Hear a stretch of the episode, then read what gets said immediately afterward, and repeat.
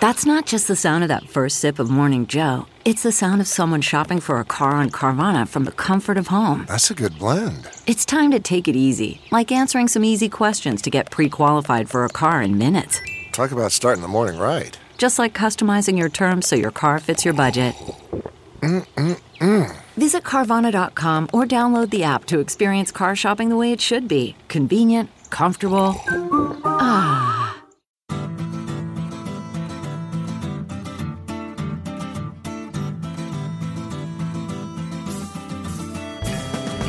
Welcome to the Sinica Podcast, a weekly discussion of current affairs in China, coming to you from a pop up Chinese studio here in Beijing. I'm Kaiser Kuo, joined this week by David Moser, Academic Director of the CET program here in Beijing. How are you on this crisp and lovely fall afternoon? Oh, feeling groovy, Kaiser. If I may be anachronistic. 29 was the, the, the, the, the, the PM 2.5 reading as we had coffee earlier. Yeah. Uh, lovely. The same age as the woman sitting next to us, I think. I wish. Uh, anyway, uh, I have a question for you, Dave. If you had to come up with a mission statement for this little podcast of ours, for the Sinica podcast, what, what, what, what would you, what would you, how would you encapsulate it? Hmm. Well, China is a very complex place, right? Uh, so I suppose we try to provide uh, some framing for certain events so that people can have a better understanding. Maybe point focus in on certain things that might be useful. But I, I think maybe your presence here uh, uh, makes its function more to sort of go against some prevailing narratives that we see. Sure, yeah. I mean, I definitely want to make at least people aware of the narratives that are in place. I mean, both Chinese narratives and and uh, you know those that dominate in mostly English-speaking countries, right. where so many of our right. listeners are. Some which may be uh, implicit. Right. Yeah. So I think that the, the length and the format and the fairly kind of focused focus of the show, focused the narrow focus of the of the show allow for unpacking of more complicated issues. Yeah, so right. I mean, maybe it's like our mission statement is to move listeners toward uh, a both broader and deeper understanding of China and looking not only at events as they unfold, but also the historical and cultural context out of which they grow. Right. Right. So with that in mind, I think uh, we're delighted to welcome to the show today Fokke Obbema, who is a veteran Dutch journalist with de Volkskrant, which uh, is a very popular newspaper in the Netherlands. Uh, he's the author of the brand new book China and the West. Hope and Fear in the Age of Asia, which I think was undertaken very much in the spirit of this podcast. Uh, many of the same same goals. So, Fokke, welcome to Sinica, and congratulations on the book. Thank you very much. So, would you agree? This is this is the spirit of in, in which the book was undertaken.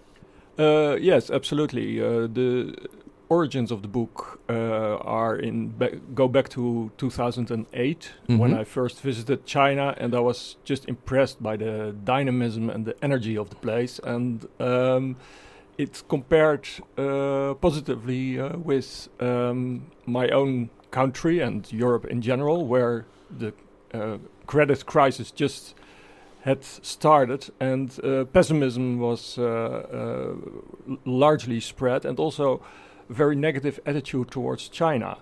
Um, you know that China was going to take over Europe and uh, was going to dominate the world, and this would be a very bad thing. And I thought, you know, we we need a sort of cool down and and think uh, straightforwardly about you know what what is exactly the impact of China, the rise of China, which is of course the the main event of this uh, century.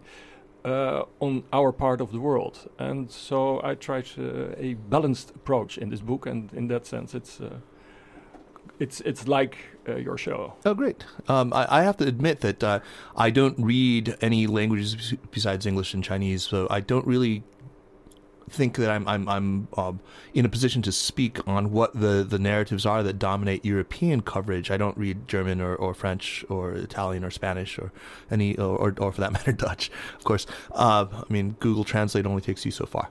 Um, what, how would you characterize? You said you know they're they're coming for us. They're uh, they're they're going to to uh, you know deprive us of economic opportunities. What are, what are some of the other narratives that you think dominate in discussions in in in European media?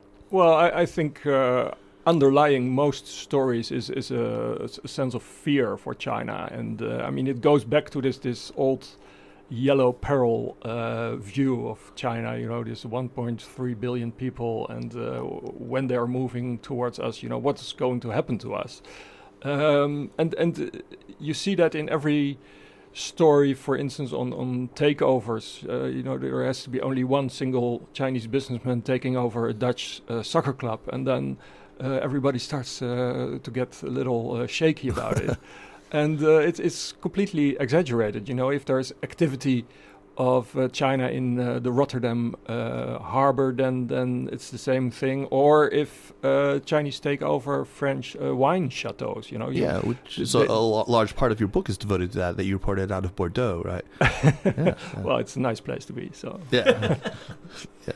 But as a reporter, uh, it's kind of interesting that you you chose this this stance or this focus for the book because it, it seems to me a lot of reporters uh, some of the ones that we might go against their prevailing narratives here on the show uh, are more engaged in sort of producing articles that go with the narrative because that's how they get published and that makes their editors happy. Yeah. But you, you in the book, and you seem to be expressing a feeling that you, you felt pushback against what the, another narrative you were trying to pre- present in the Dutch press, right? Yes. Well, the, the thing is, I, I had this opportunity of having a sabbatical year, and then you have the also the opportunity to stand back a little from what you're doing in daily day, life, yeah, right. and and so I could see, you know, the way Western media were behaving, uh, and I have to uh, emphasize it's not only against uh, China. This, this ah. the, you know, it's looking for for problems and for conflicts, which is general, I think, to uh, Western media, and uh, I mean, to have critical journalism is of course very important, but. Uh, for a change, I also was interested in being more constructive, and um, uh, so that that's why I also started to criticize my own uh, fellow journalists. Mm-hmm. Mm. Can I ask one other question? Of course. About in the since I assume I always assume that the European discourse is pretty much the same as the Anglophone discourse, but maybe maybe not. One phenomenon that we have that we talk a lot a lot about are are these division into two two parties or two camps of what we call dragon slayers and panda huggers. And we have these certain authors that we could list who fall into one or the other category. Yeah. And it's also in academia because you could list the same sort of professors who speak on all the podcasts and things. Um, I won't name names right now, but do you have the same phenomenon there in academia as well as journalism? Or? Yes, I think you, you can make that uh, distinction. And uh, while my effort is trying not to be in one of the, these right. categories and and stay uh, as Study objective neutral, yeah. uh, as as uh, much as possible. Uh, I have to admit, nowadays I'm interviewed uh, because of my book by Chinese journalists, and I'm giving sour and sweet comments on both China and the West, and it, they, they like sweet and sour yeah, here. I was going to say that's yeah, yeah, but th- they they tend to tasty cuisine. They they tend to take uh, the, the, the sweet remarks on China and the sour remarks on the West, and that is then you don't get the whole picture. So. It's always a danger, right? I mean, yeah, yeah, I mean, you're gonna, you, anything that you say is going to be cherry picked by the Chinese media, and and yeah, but I mean that, that, that's that's of course something we in the West do as well. I mean uh, that that's not really different. The difference is of course that behind the Chinese journalist there is the Chinese state. Right. Now, you use this word, this phrase, the West, uh, to designate presumably a, a, set of nations that have a shared set of political and maybe economic norms. And uh, it's something that I, I very studiedly avoid using. I, I, don't. I tend not to deploy the word "the West" or the phrase "the West." Uh, you don't experience any kind of pushback against this idea that, that there is a West. I mean, you know, you, you, you try using it uh, sometime in a group of, of, of, of, academics or in a group of journalists. If you talk about the Western media, the, the hackles are immediately up. I yeah, mean, yeah. Well, I mean, yeah, that, that's a difficult argument. I mean, can you talk about China then? You know, because well, China, China, I mean, China, is a definable nation state. I yes, mean, okay, but and, and can you talk about Europe? Because Europe is also, you know, we are 29 nations and right. it's, it's, very divided. Mm-hmm, mm-hmm. Um, so, I mean, in fact, it, the, the, the book originally was called uh, China and Europe, mm. um, but my English publisher they didn't like very much Europe in the title of the book uh-huh. uh, for commercial reasons. so uh, it has been broadened to China and the West, and, okay. and uh, th- that's the main reason I speak of the West.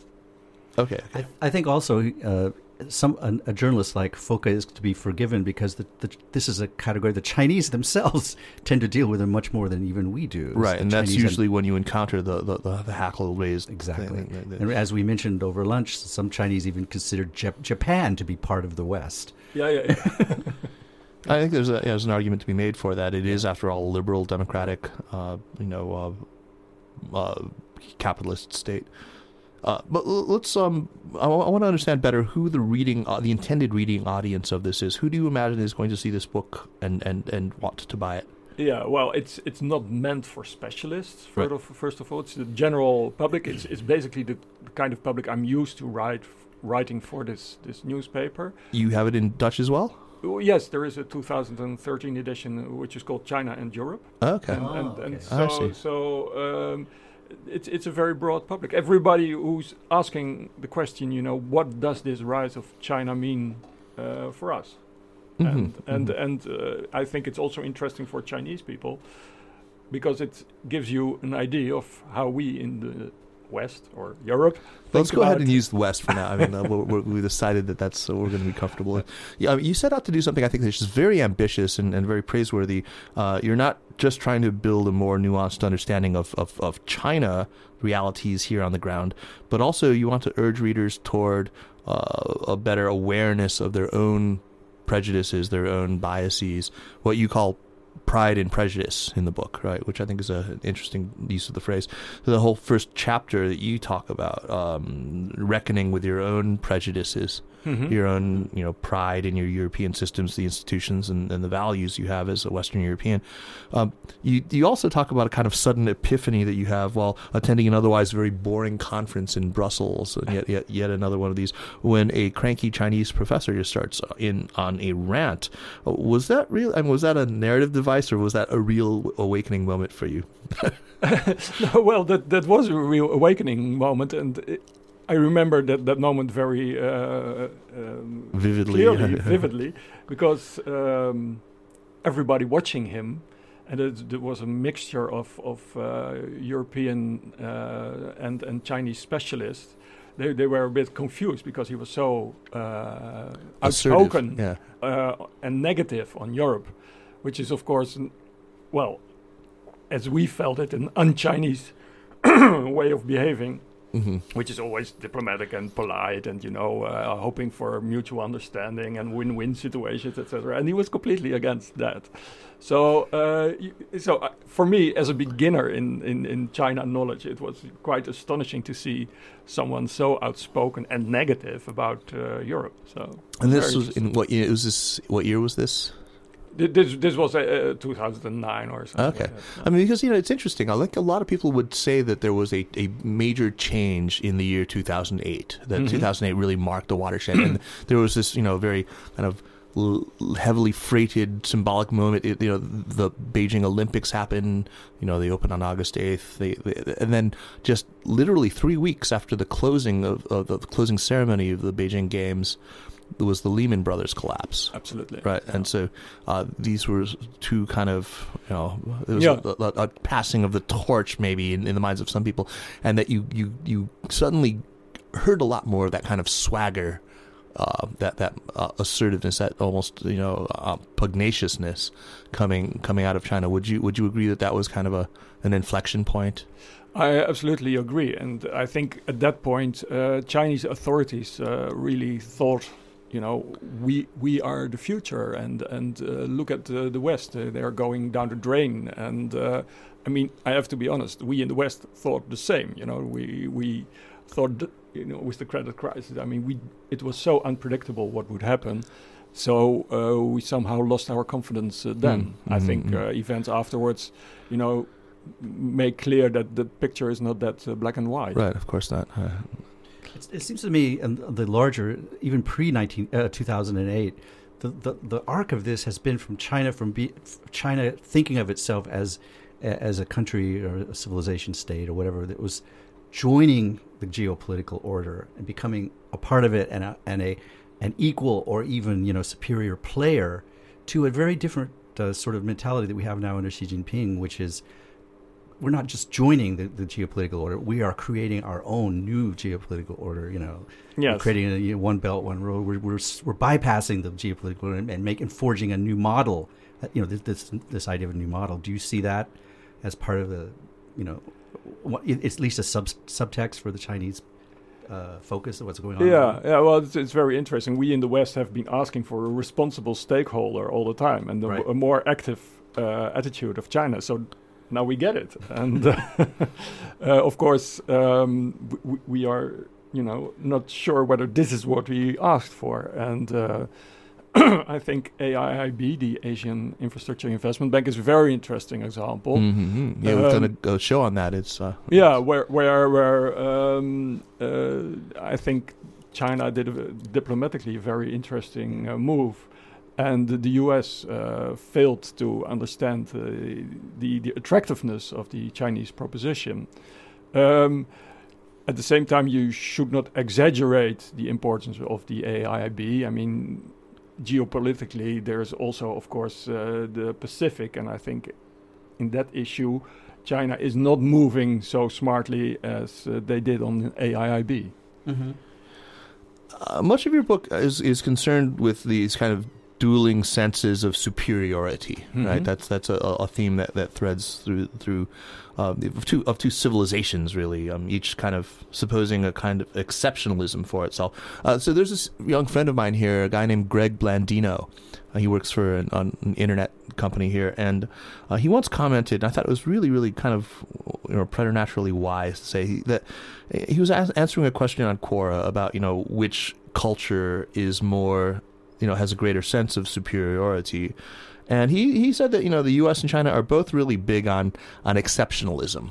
I mean, he wasn't talking about the West; he was talking about the United States in particular, uh, but of, of very different kinds of exceptionalism. American exceptionalism claims that its values are universal, that it should be the norm and the form for the entirety of the world, while China's exceptionalism is rooted in a very different belief, one that's perhaps equally arrogant, that China's culture, China's values are unique, are inimitable, And unexportable. and, and not exportable, right? Yeah. I mean, what do you think of this idea? I mean, is this something that you, you encountered that might resonate with you?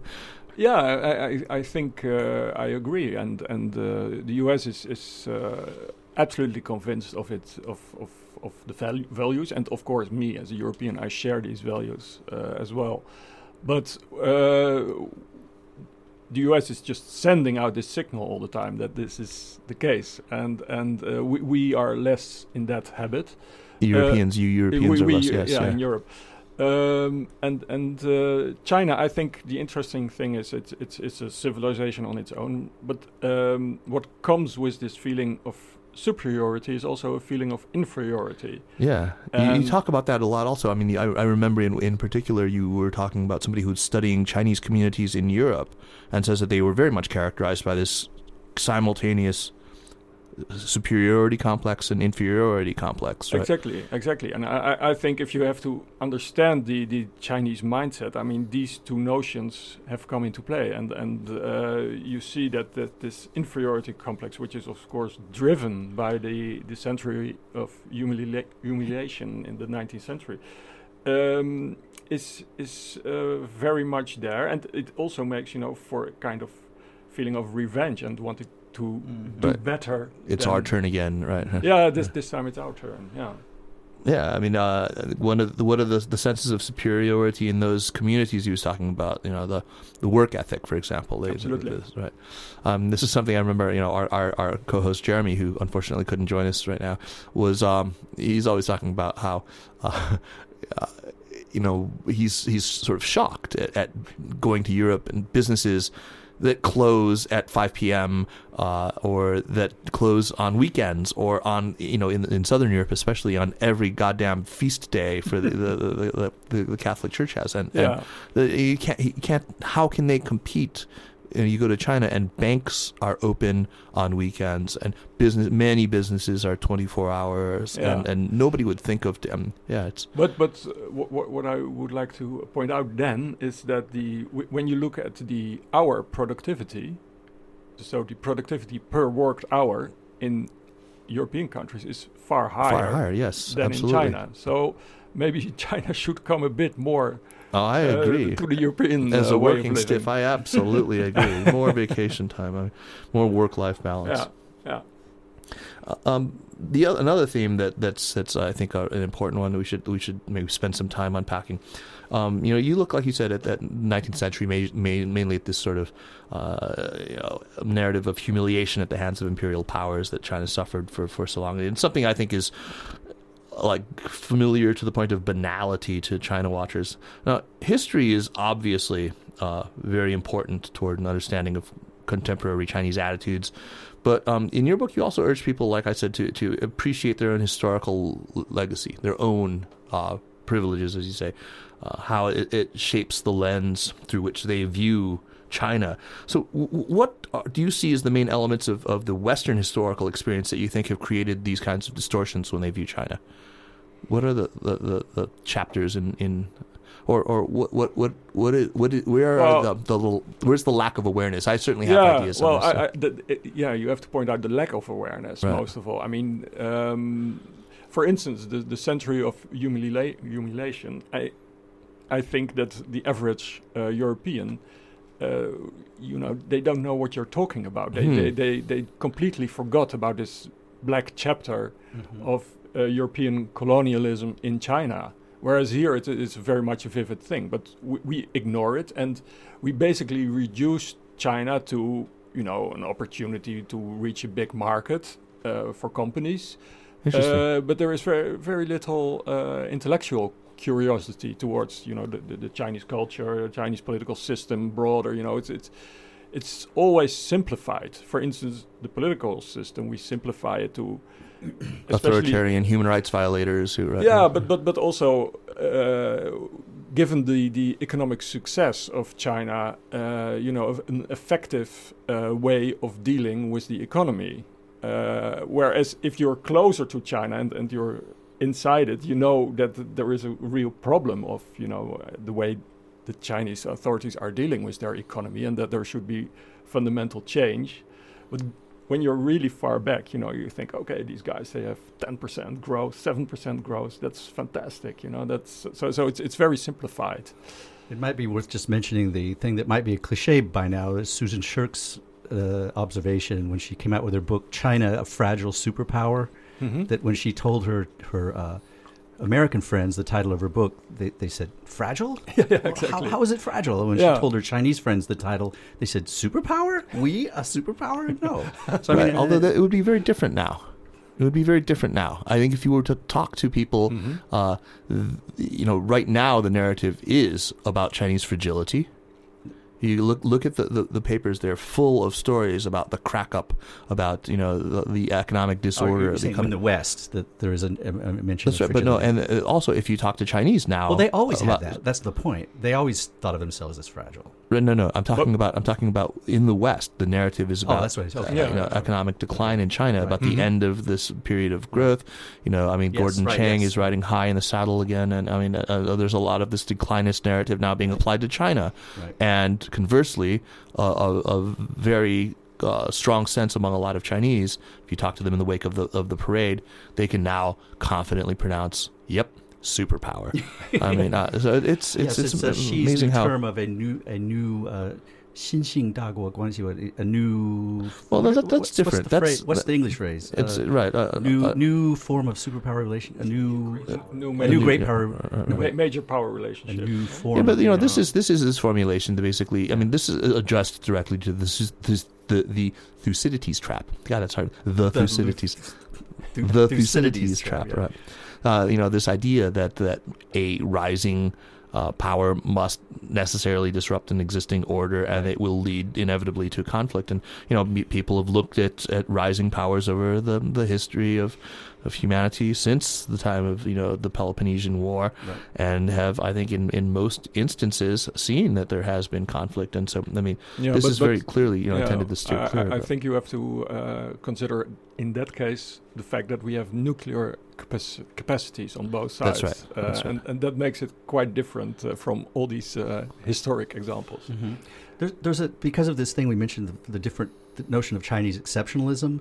that the language they will tend to use, we tend to see this as a threat because, as as Kaiser said, we t- we tend to think of our trajectory as being universal. That these values that we're moving towards, China says no, you know, we're we're exceptional, and that makes it very easy for them to say, no, there's no conflict here. There's no Thucydides trap. This is a win-win situation. We respect each other. We have mutual respect. We go our way, you go your way, and there's no problem. We just do what we can do in, in, in conjunction with Right. each other, right? Different ideas of modernity, different paths to right. modernity. But do you think? But do you think the problem is that the, the we hear that in the West, but but nobody buys it? Well, I mean, if, if, if Do, I mean, it can is it reasonable to buy it, or are they just being duplicitous? They they actually do want the same thing we do, which is well, become I- the next big big superpower, right? Yeah, well, I mean, it's it's it's a bit difficult to uh, state that there is no conflict. If you look at the Pacific, where Right. I mean, there is clearly uh, conflict of interest. I mean, the, the, the, the South China question Sea, is right. the South China Sea, East China Sea. The, the, the big question is how can you solve it? And China is trying to solve it by changing the facts on the ground uh, silently while uh, stating uh, th- there is a peaceful rise. But I think that that's not a very clever strategy. If you look at the reaction of neighboring countries who who seek Right. their uh, military alliance with uh, with the U.S. more and more. Do you believe they see it differently, really, or do you think they're just lying? I mean, they they, they claim they see they. s- Who can really they- second yeah. guess that? I don't know. I, I I mean, it's a serious question. Do you think that they really believe their historical account of of, of Chinese terror? The, the, well, I mean, the you- cow tongue. Do they really do they really believe that or not? Do you think? I, I- think it's it's just a very big power seeking more power in the world, and, and I think that, that that is the way you have to analyze it. Um, and then there is, of course, a lot of rhetoric. I mean, if you listen to Xi Jinping in the United Nations, you know, it's it's all peaceful and coexistence and and, Right. and, and very nice. But I mean, that's diplomacy. Right. So when, on, on the subject of history, I mean, there's there's an idea that's been really kind of formulating in, in my mind for, for quite some time. Um, I'm also in the business of trying to explain, uh, or not, not not to explain so much as to urge people toward a more informed empathy about trying to, to be able to put yourself in those shoes. And you know, as as you as somebody who who uh, holds Western values, I, I very much do. I'm you know as much a creature of the Enlightenment as uh, you know a, a, a non uh, Asian American as a white American. I, we, we're, I, I embrace those values. I, I like you know secular democracy. Uh, I like all the values of the Enlightenment. You know, Mhm. and uh, the, the the the thing about empathy as a position is that you do not need to abdicate those values in order to understand how somebody else may, may see the world. That's that's the, the great thing. I, I do do not uh, do not abate or surrender those values that I hold so dearly when I when I do that. It doesn't And- collapse into relativism. Right. It doesn't collapse immediately into relativism. So, uh, but one thing that, that that's become more and more obvious to me is that it's not just a lack of understanding on the part of Europeans and, and North Americans about China's history. It's a lack of understanding of their own history. I think that, that, that what people forget, what they, they, they fail to recognize, is the extent to which the values that we all hold are the product of an historic historical process that is not universal, that is actually very quite quite particular, that only happened in that one far western jagged little peninsula sticking off the Eurasian landmass, and only happened in certain countries of that. I mean, it didn't happen in the Iberian Peninsula. It only it happened in France and in England and in the Netherlands and uh, you know it, no no not Greece it didn't happen it it, it, it didn't ha- it happened only in in mostly in the Protestant I'm talking about the Enlightenment I'm talking about the Reformation and you know I'm talking about what what happened But you're not talking about human rights here. I'm not. I, I ultimately am. I ultimately am because human rights. You know, when was when when what did the Declaration of the Rights of Man come out? I mean, that this this was something that very much was a product of the Enlightenment, and also the pro- now it happens that I I think that those values ultimately should be. I have a normative field should be should be universally. and, they have an appeal, uh, they- universal. I do believe that they Oh. they they they do, but uh, as to how to get there, Mhm. we have to understand that you know we have come in the West, and this is this is really what I'm I'm getting to. We have come in the West to you know hold even more closely this idea that there is a goal directed history. It's it's like the way that a lot of people think about evolution. Uh, we're we're we're not clear on the concept. We think that you know eyes, for example, were an, an inevitable uh, evolutionary development that they ought to have been that way. No, th- that's not how evolution works. That's not how history works. There isn't a t- in, in, inherent Teleology. teleology. There isn't a goal directed, directedness it, baked into it. I think think rather uh, we stumbled on something through uh, uh, a lot of historical you know difficulties and, and, and a lot of blood left on, on, on the road to this. But um, there are a lot of different roads that, that could have been chosen. The one that, that that the west walked ended up in a terrific place. I mean I think uh, with a very very a great set of values great set of political institutions a great set of, of economic ideas.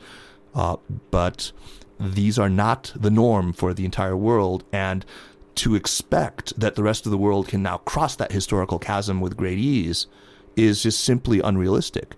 And we need to, to think about getting from A to B and not, you know, I mean, you know, in, in, in, in a way that doesn't leave a lot of blood on the road. Yeah. I mean, it's for sure that, uh, for instance, the concept of democracy is not bought everywhere. For uh, if, if you take Iraq, uh, the US has tried to impose it; it didn't work.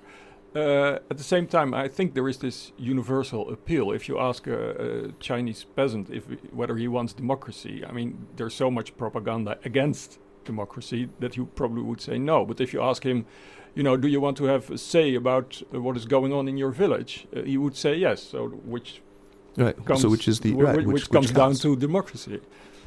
Yeah, I was, you know, I was looking through your the index to your or the chapters for your book, and then just out of curiosity, I was looking through the index of a book by Zhang Weiwei, which I know Kaiser hates, but he's this strident nationalist writer. You know, writes in English. I mean, he's published it in, translated into English. I was looking at his index, and whereas Hate's not not a sufficient word. Hate's not a sufficient loathes, despises.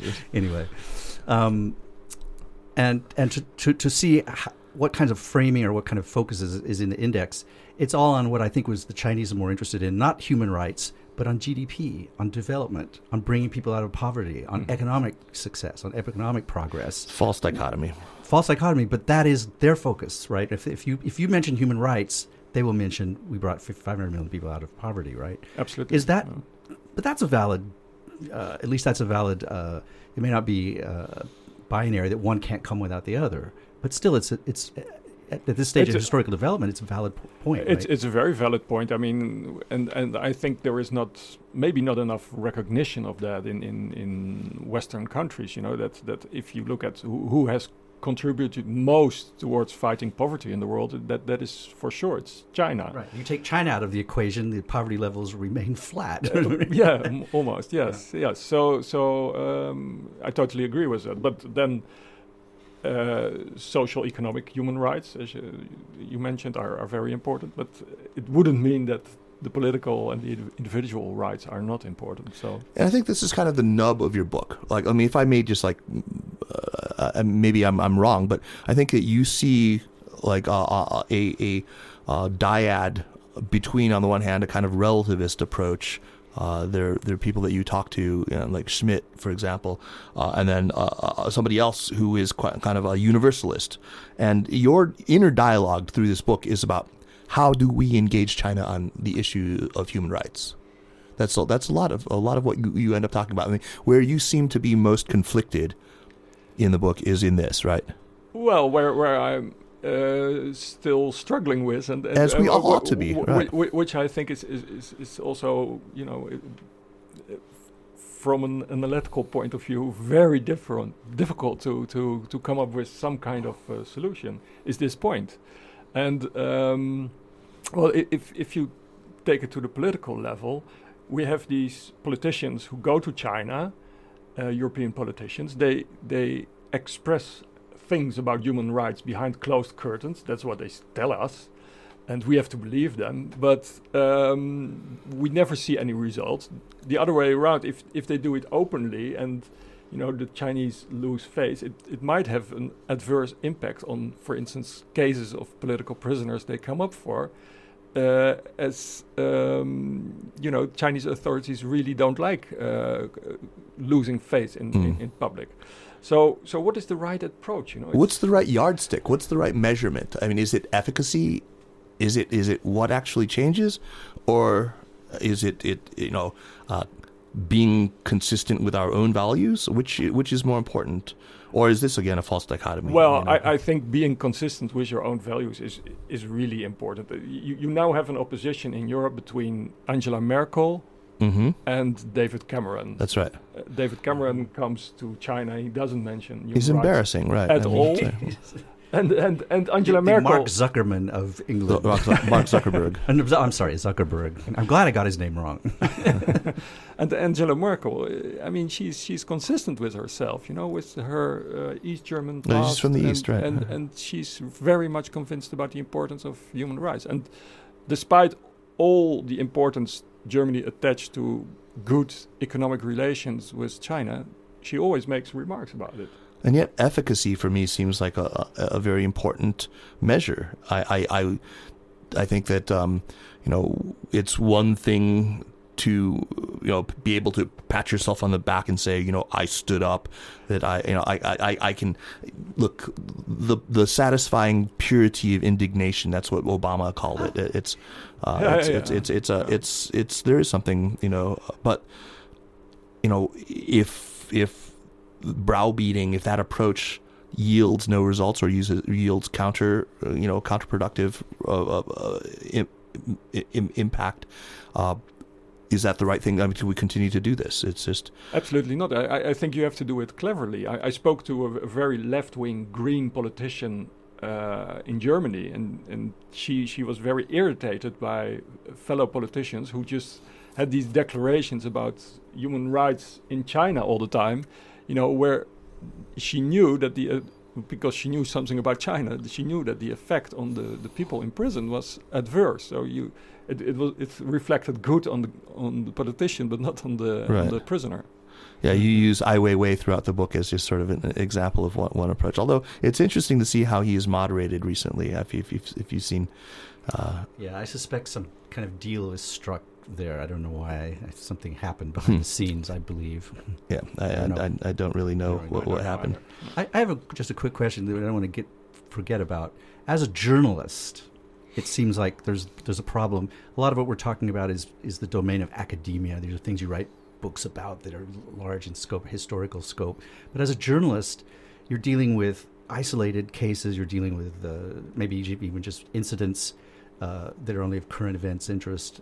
You tell a story that's supposed to be mostly, you know, factual. Get the story get the story out. There isn't much leeway to talk about these larger issues. How how as a journalist do you or as a journalist should push back or try to present a more nuanced narrative in the context of journalism, knowing what we know about the fact that it's a market product, for example? How do you deal with that? Yeah, that's a very good question. Well, the, the nice uh, thing about writing this book, I was not confined to any space, and uh, I could write uh, Right. 120. Well, you're writing words. meta journalism here, right? right Yeah. So um, that gave me a lot of liberty and also in-depth knowledge of of uh, the subject, and uh, I think that is really important, you know, for journalists uh, to to not just to produce this small story, but try to see the bigger picture, and and um, I think then you get some kind of quality to your journalism, which you eventually need to get this better mutual understanding, which we which we all crave for. Can you only do that by building up a body of work, article, article after article, or is there some other way to accomplish this? No, I think you have to do it that way. You have to specialize and consistently uh, devote your time to this particular subject and see it from all different angles. Mm. For instance, I just come from Korea, and you know the way they look at China is again different from my European perspective. So I understand it even you know we're better or differently again. Is there a second book in the works now, working looking at, at Southeast Asia or, or, or other East Asian and Southeast Asian neighbors of China and how they view it? Yeah, I, I, I don't know yet, but I'm very happy that the first book is there. So yeah, yeah, yeah, yeah. Uh, the other issue that I think maybe is, um, you know, you, you start off, uh, you know, you, you, you, you start here uh, with asking the question about, you know, what, what should then countries like the United States do? Should their uh, stance, their posture toward China be more assertive, be more aggressive, tougher?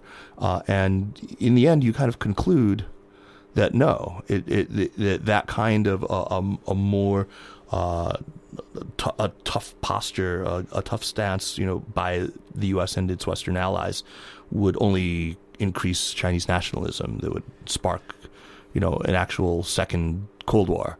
Um, can you walk us through your thinking on that?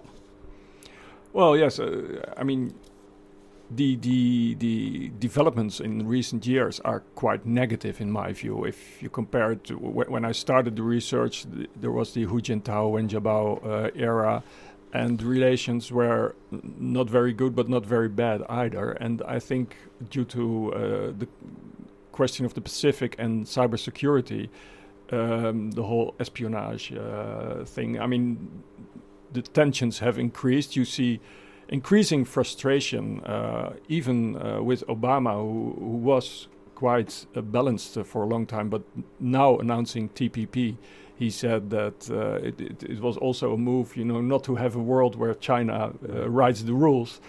Uh, so, so um, the, the, the, the tendency is going towards a more containment of China and a Cold War uh, policy. And I think, you know, I can't see any advantage of that for both parties. I mean, first of all, and, and that was also one of the reasons to write the book, is, you know, we, we have some common problems which we, we have to solve. And the chance of, for instance, solving the climate crisis is, is becoming less if, if you have these two blocks uh, opposing each other. And um, secondly, in the, in the in the economic uh, sphere, I think uh, there is very much an uh, the, the inter interdependency has grown all over the years so much that that uh, you can't compare it to the Soviet Union uh, any longer. Uh, you know, the Soviet Union you could contain because economically you, you, you, were not, exactly, not right. dependent, and and now the US and Europe would shoot in, in their own foot in a very big way. That's right. If, if they start to contain China. And yet, containment is, is, is part of the language with which uh, the Chinese foreign policy, the Chinese foreign policy community, and especially the Chinese military community, sees uh, uh, American, especially American uh, action. They they posit that there is this sort of project of liberal hegemonism, this attempt to to um, to thwart China's rise in some way, and I, I can't help but notice that. Uh, I mean, again, this is this is me, you know, stepping out of my own value perspective and and and trying to see how Beijing sees things through its window. Uh, that uh, let's look. There there have been a lot of, of essays written recently about uh, the the Chinese state and its stepped up repression. They, they, look at you know this document number nine. They look at the, the moves in recent years against uh, the, the creep of Western values into uh, academia. They look at uh, the crackdown on NGOs, on, on rights lawyers, and things like that. And often this is just explained. Uh, without reference to the external world, but only within the, the, framework of Chinese politics, that this is a, a an increasingly paranoid, increasingly uh, insecure state, and that its fears of its own people. Where uh, I think that the way that Beijing would, would frame this, and I think that there's it's it's not without some merit. With this argument is not without entirely without merit. That they would say look what's happening in in the world. There, there is this project of liberal hegemonism. It's not necessarily of the uh, the um, neoconservative stripe of, of overt, you know, pre- preempt the preemption doctrine and, and regime change per se, but uh, it's the left's counter to that. It's the left's uh, counterpart to that, which is, um, you know, using NGOs, using free press, using internet freedom, using all of these uh, these tools, 和平演变. But but it's it but it's but it's a more sinister version of 和平演变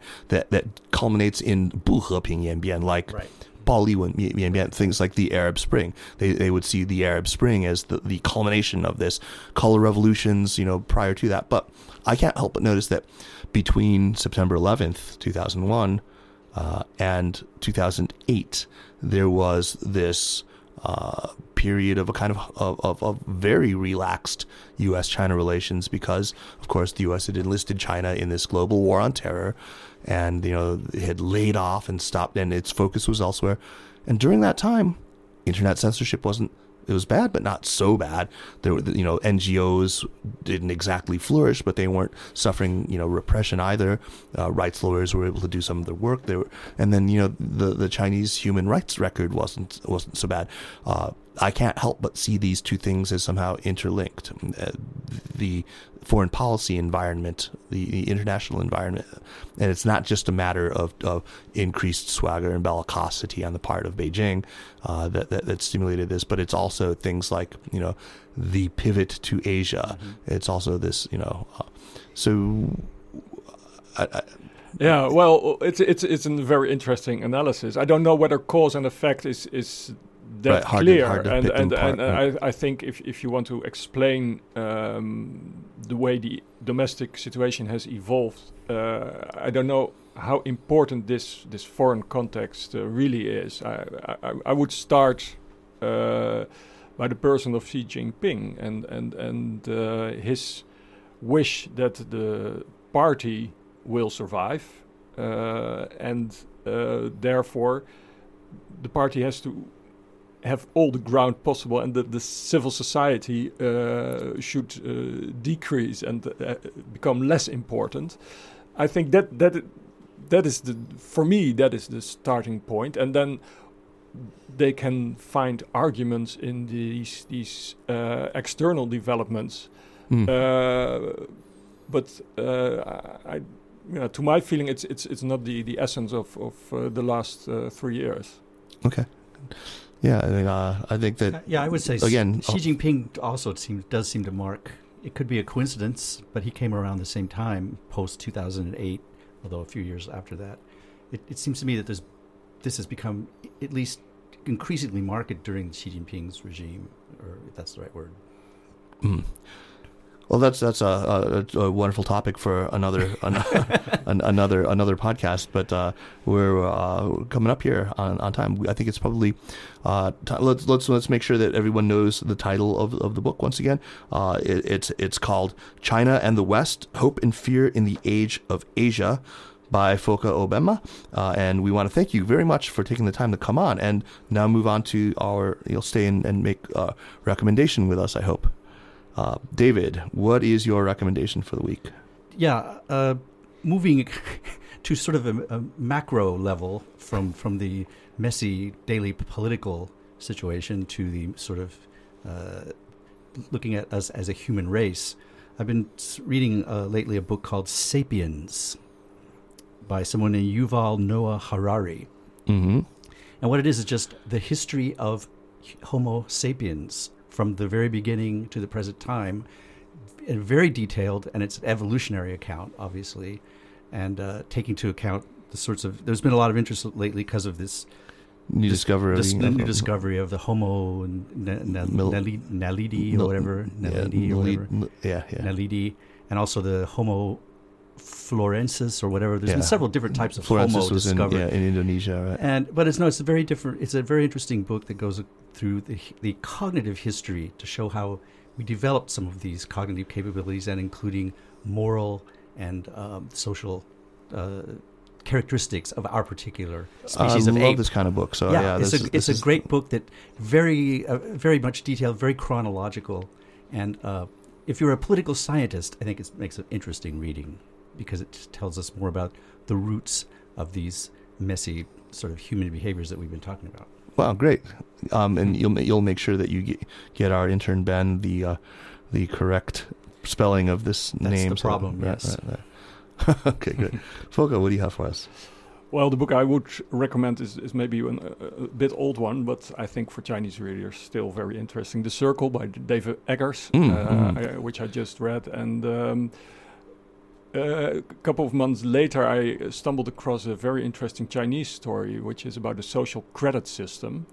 Uh, I don't know whether you know about that. Yeah, of course. I mean, we've been debating this hotly with a lot of people of uh, late. I mean, because you know, our our mutual friend uh, Rogier, I keep saying his name. Creemers. Creemers. Creemers. Um, Right. He, yeah. Because because he wrote, you know, he translated that whole thing. I I think that there's been a lot of misunderstanding about what this actually is. Okay, but, but uh, well, as far as I understand it, it's it's rating your behavior, uh, giving your a certain as as a uh, civilian a certain uh, number of points, and that would be then important for not only your credit but also for getting housing, getting jobs, whatever. Uh, it's it's kind of scary and uh, uh, it gives you an idea of a, a, totalitarian approach. But at the same time, it's interesting to see that in the West, you know, it's it's similar developments take place. It's on, only not with the state involved, but just companies. Well, the thing is, we don't know that there's any state involvement in this. We have a document that, that in, in Roger, China, you mean? Yeah, in China, we, Yeah. we don't know that there's any state involvement. We know that there's this document, and we know that there are these systems that have been implemented by Alibaba and by Tencent, which may have nothing whatsoever to do with the other. There's no no uh, there, there's no clear linkage between the two. Yeah. And I, Okay. I mean, until somebody shows me evidence that there is, I, I I'm not going to assume that there is. Okay. Okay. Right. Um, that, but it's it, it's I think it's a, it's an interesting story, and I'm gonna continue to follow it closely. Uh, yeah. Anyway, the circle. The Dave Circle, right? Eggers Dave Eggers, is- right? is- Dave Eggers, who a wrote a nice- staggering nice work of, oh, uh, uh, heartbreaking work of staggering genius, and uh, a number of other novels. Brilliant writer, not kind of an uneven, but but generally pretty pretty enjoyable writer for me. Yeah. And and the Circle is about sort of a dystopian social network, right? Uh, a Google like. Yeah, Yeah. maybe I, I really ought to read that. Right. Oh, yeah, absolutely. laboring as I do in You the should be the belly first of the reader beast. of this I book. should absolutely. no, I, it's been on my list for a long time. I don't know how I haven't gotten around to it, but I, I, I have meant to read it. Um, my recommendation, also a book. I mean, we're all going with books this time, but um, okay. So people who listen to this podcast know that I've been working my way through the Will and Ariel Durant uh, Story of Civilization series, and now I'm on volume ten, which is so far the best one. It's called Rousseau and Revolution. Uh, this one actually won a Pulitzer for general nonfiction by you know for Will, and Ariel Durant. Uh, everyone's parents have these um, this this you know, This enormous yeah Right. twelve I think twelve volume set. Uh, it, it's it, eleven or twelve volumes, but it's it's an amazing bit a piece of writing that that somebody could have sustained this level of of brilliance acro- across that many you know millions and millions of words. Uh, it's the erudition, the the, the the the the narrative style, the the the verve with which this is told. Um, you know, and it, this one covers basically you know the salonnières, of the philosophes in in in, in Paris in the mid 18th century. You know, it covers a lot of the same ground as as chapter nine, uh, of volume nine before it, which is the Age of Voltaire. But this, you know, looks at Jean-Jacques Rousseau, who I've come to have a an abiding loathing of. I really just cannot stand the man, um, or or his works. You know, uh, but it also, um, you know, it's it, it great we chapters on anyway. Frederick the Great. No, no, absolutely. Uh, no, because I, I think that, that Rousseau is just so important to to who we are as people. I mean, you know, the, to uh, the, the the the romantic. Uh, response to the Enlightenment, I think, is is, is in, incredibly important. But it's it's uh, it's an amazing book. Um, you know, it it, it covers uh, the whole Catholic South. It covers the Islamic East. Uh, it it looks at, of course, all the countries of the Protestant North, and um, in the whole prelude up to 1789. Uh, and so You're listening to it as an audiobook. I am listening to it That's as an audio. that's a, a lot of reading of millions and millions of words too. It is Stefan Rudnicki. Listen to his readings of it. I He's just he has a lot of supply of cough drops. He does. He, I mean, his voice is great. It's just his his his ability to read, and I mean, you know, his pronunciations of of uh, you know a lot of different languages of French and of Spanish and of, of, of are are pretty admirable for somebody who's obviously you know a stolid American. But um, great one. I'm looking forward to the next one, which is the Age of Napoleon, which I I, I hope to as well. So I, I like to read these um, in audio in audio, but I, I'm uh, but also to, to have them in text so that I can kind of go back and forth between. So if it's too noisy to listen, like on the subway, uh, I can read, and if I uh, if it's um, if I'm driving or if I'm in a, a cab, I can listen. Uh, or if I don't want to bother my wife at night with having a light on while I'm reading. Anyway, uh, thanks guys. Thanks. It was a Thank you. great, great, great discussion, and uh, I highly recommend the book. Um, I think I have a copy of it. It's signed to me, but maybe we can finagle another copy of it to give away to one lucky reader. If we can get you to, to, to part with one more cop- copy, will you assent to that, Fokke?